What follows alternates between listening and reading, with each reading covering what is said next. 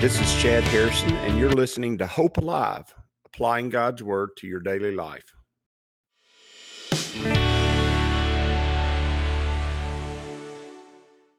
Hi, this is Chad Harrison, and I am the teaching pastor of Lake Community Church and have been serving as a pastor for 25 years. I'm also a practicing attorney. This podcast is designed to help you study God's Word and find God's will for your life. I pray in the name of Jesus right now that God would open up his word to you and allow you to see him and to know him and to know his will, that you might glorify him and that you might walk in faith and power each and every day, especially today. In Jesus' name. Good morning. Welcome to Lake Community Church's morning Bible study. We're going to go through the book of Genesis, chapter 27. We're going to be moving, continually moving forward, and I hope you're ready. I am. It is a interesting chapter. It is a very pivotal chapter, actually, scripturally speaking. And uh, it is a, a pivotal chapter for a lot of reasons. And one of the reasons is because if you take the outside view of this chapter and just look at it from a, I guess the, the best way for me to describe it is look at it from a a historical view looking back, you realize, especially look, looking back scripturally speaking in the New Testament, you realize that uh, in the New Testament, God tells us that his plan for these two boys, Isaac, Jacob, and Esau, his purpose and his plan for these two boys was that he had already chosen Jacob. He decided that Jacob would be the one who would carry on his line. He would be the one who would be the, the one in which he would call Israel and that he would work his will and his way out through, through Jacob. And we know that uh, because many places in the New Testament refer to this story. The issue is, though, as we're studying through Genesis chapter 27, as we're studying through it, what I think is so interesting to look at is the, the desire by all the parties to manipulate God's will, to as if God's plan, God's anointing, God's work in somebody's life is something that can be manipulated by uh, doing something the right way, doing a ritual in the right way or trick somebody into giving you their portion of what God has or or deciding how you're going to work things out in a backhanded way rather than actually dealing with your family. And obviously, this family is dysfunctional. Isaac and his wife Rebecca obviously have a conflict in their relationship in some way as far as their sons are, are involved. It's quite apparent that Esau is a rebellious person. He's a person who is not chasing after God. He's willing to give up his birthright for a bowl of soup. And I think it's interesting that for a little bit of food, Paul loses everything. He also uh, marries two women that are Hittites and uh, they worship uh, many gods. They worship the false gods. And, and so you can tell that his character, he's not the type person in which God's promises are going to be fully fulfilled. He's not someone to entrust uh, God's will and God's plan. Then you've got, uh, and so Isaac loves him and has, has chosen him as his favorite and uh, that's purely for worldly worldly reasons because he's a manly man. He's uh, he's always out there searching, hunting, and doing things that they just they're things that men like for their boys to do. And he meets Jacob's desires as far as a son is involved, and so Jacob's playing favorites. And then you got Rebecca, and she loves Isaac, and she loves Jacob, and she wants to play favorites with him also. And so you have all this playing favorites and trying to jockey for position and trying to get God's done. And let me say a couple of things right before we go into it. And one of the main things I want to say is you cannot manipulate God's will. God's will is perfect and pleasing, and it's already been established. It's not something that you can go out there and manipulate and change. Second of all, God has determined how He's going to work things out. And just because God chooses a way that you don't think is acceptable to you, or he chooses to do things in a way that you don't see as reasonable, is it's not your position to decide whether or not God's doing the right thing. In fact, he quite clearly says many times in scripture that the ways he way he does things is normal or common to everybody. He doesn't do the things the way man sees things as the way they ought to be done. He does things the way he want, wants to do things. He confounds the rich and the wise and he takes the poor and the weak and he does great things with them. And he reveals his glory and who he is, his majesty and his work He reveals all in the world his own terms, in his own way. And he wants to prove that, especially through us, and if you uh, listened to the sermon yesterday, especially through us, he wants to prove that he can take that which is broken and do great things, fix it and make it alive and do great things with it. And oftentimes, when we try to choose how God's going to do His will, we are deciding, trying to decide something that's already been decided. What we need to do is seek God's will, seek His plan, and giving you cannot pass the anointing that you have. You can't pass the blessings that you have. You can't pass them on intentionally to one one child and not the other. You can't that's not how that works. You pass on who you are to those around you by living your life with them and living your life through them. And sure, do they do they get the good and the bad? They do. But they have to determine how they walk in that and they have to determine how much faith they live in as they as they decide to walk in that. And when we read, read verse chapter 27, I want you to read it with the eye and with the understanding that these people are manipulating something and trying to manipulate something that can't be manipulated. It can't be, God gets to decide these things, not man. It says in verse 1, it says, Now it came to pass when Isaac was old and his eyes were dim. I love that, that phraseology, that alliteration there. His eyes were dim, that he could not see and that he called Esau his older son and said to him, My son. And he answered here, him, Here am I, here I am. Notice, no, normally that phraseology is used when God calls, when the Spirit of God calls on somebody with Samuel, when he's in the high priest's house and the Spirit of God calls out to him at night and he thinks it's the priest and he goes running in there and he says, Finally, the priest realizes that God's talking to him. I'm quite sure that Esau, because Isaac loved him so much and because Isaac favored him, he he played on that and he made sure that he uh, he served Isaac because he thought Isaac was the source of his blessing and he thought Isaac was the place where he was going to get God's best. Then he said, "Behold, now I am old. I do not know the day of my death." And by the way, that's a great that's a great understanding to have right there too. He doesn't know the day of his death. The Bible says God has numbered the days, for our days past which we cannot go. He you don't know when you're going to pass, and you don't have you're not in charge.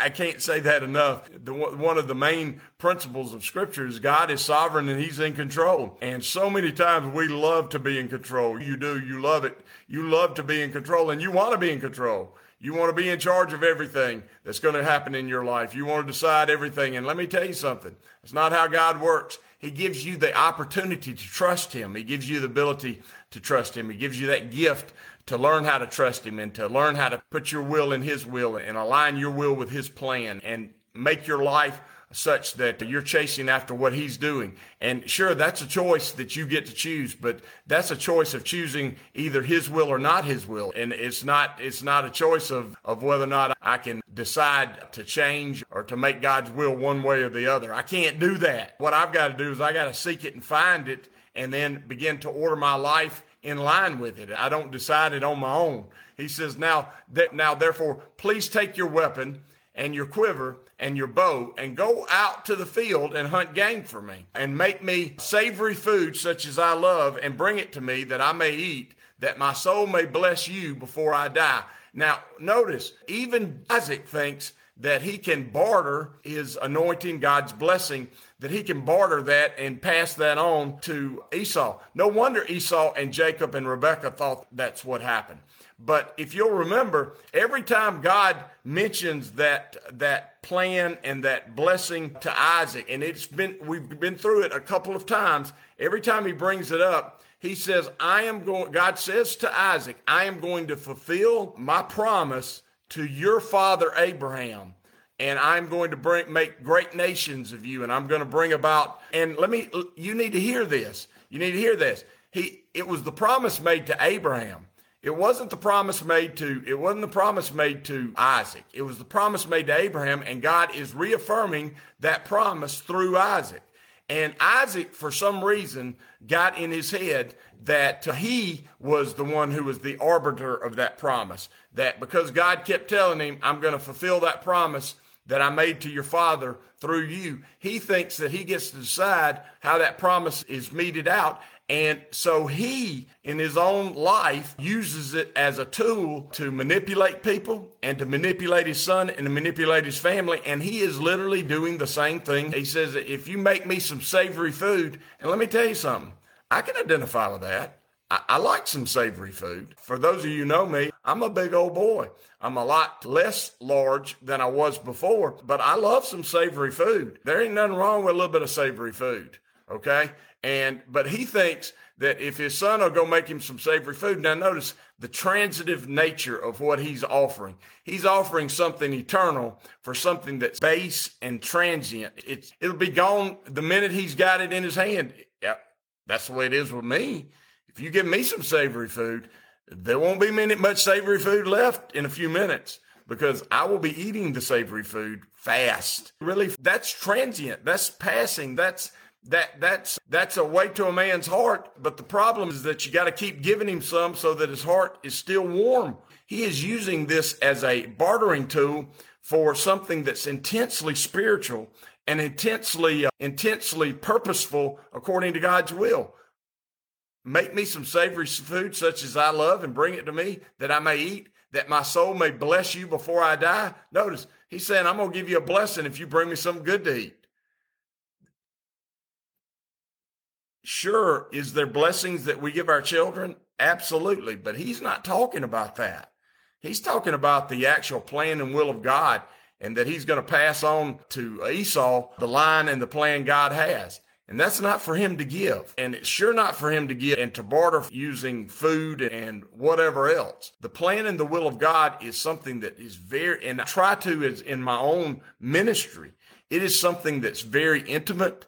It is something that is very personal and it is something that is very important for the individual to begin to find and to plan and to work out in there. I try not to in my preaching or my teaching to manipulate you into doing something I want you to do. I try to make sure that I preach God's word and teach God's word and then lay it out there and ask you what is God saying to you about this? If somebody comes to me with a problem or question and they want me to tell them what they should do in their life, I always ask them, what is God telling you to do? And the reason is because God's will and God's plan for your life, his work in your life, that will and that plan is very intimate and it's very personal and it cannot be determined by another person.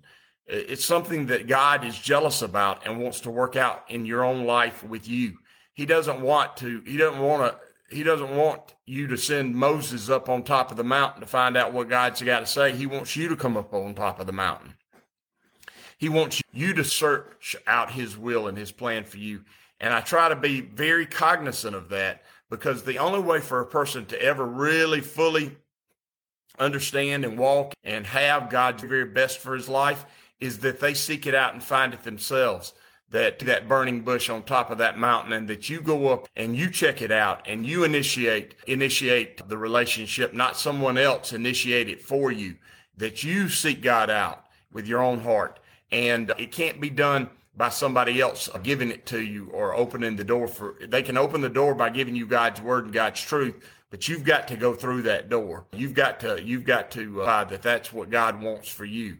And notice now Rebecca was listening when Isaac spoke to Esau, his son, and see, she believed that that Isaac could just pass it on and decide where how God's will was going to work out. And Esau went to the field to hunt game and to bring it. So Rebekah spoke to Jacob, her son, saying, Indeed, I heard your father speak to Esau, your brother, saying, Bring me game and make savory food for me, that I may eat it and bless you in the presence of the Lord before my death. Notice she's bought into hook, line, and sinker to this whole idea that God's will is fungible. It's and fungible means I can sell it for something. And uh, she thinks that God's will and God's blessing and God's anointing is a fungible thing and that it can just be passed on by you bartering for it in some way.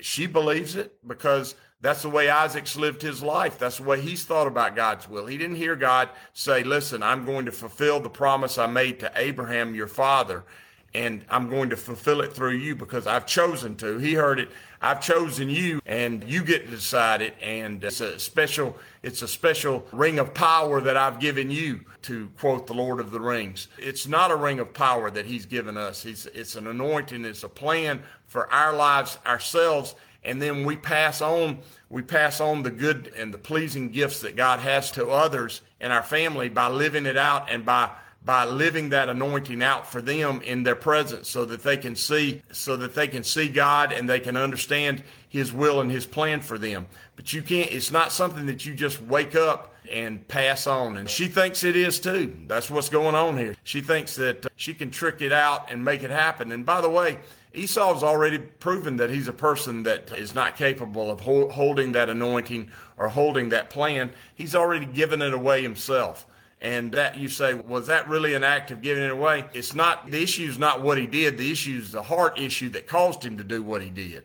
And that, that is an important principle. A lot of times the things that we say and the things that we do in our lives are not the issue. The issue is what's causing us to say them and do them. And that's the book of James really deals with that really well. It, it explains that that of the overflow, Jesus said, out of the overflow of the heart, the mouth speaks. What I say reflects what I believe.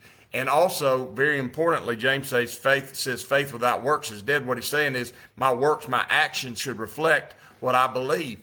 And quite clearly, Isaac thought that he could pass it on himself and that he was the arbiter of God's plan and not God himself. And everybody around him believed it also. So Rebecca, she's working out this deal. She says, Now th- therefore, my son, obey my voice according to what I command you. Notice she's manipulating. That is a straight line of manipulation. We got Isaac manipulating Esau. We got Re- Rebecca manipulating Jacob. What a what a what a tangled web we weave when once we try to deceive. I think that's what it is.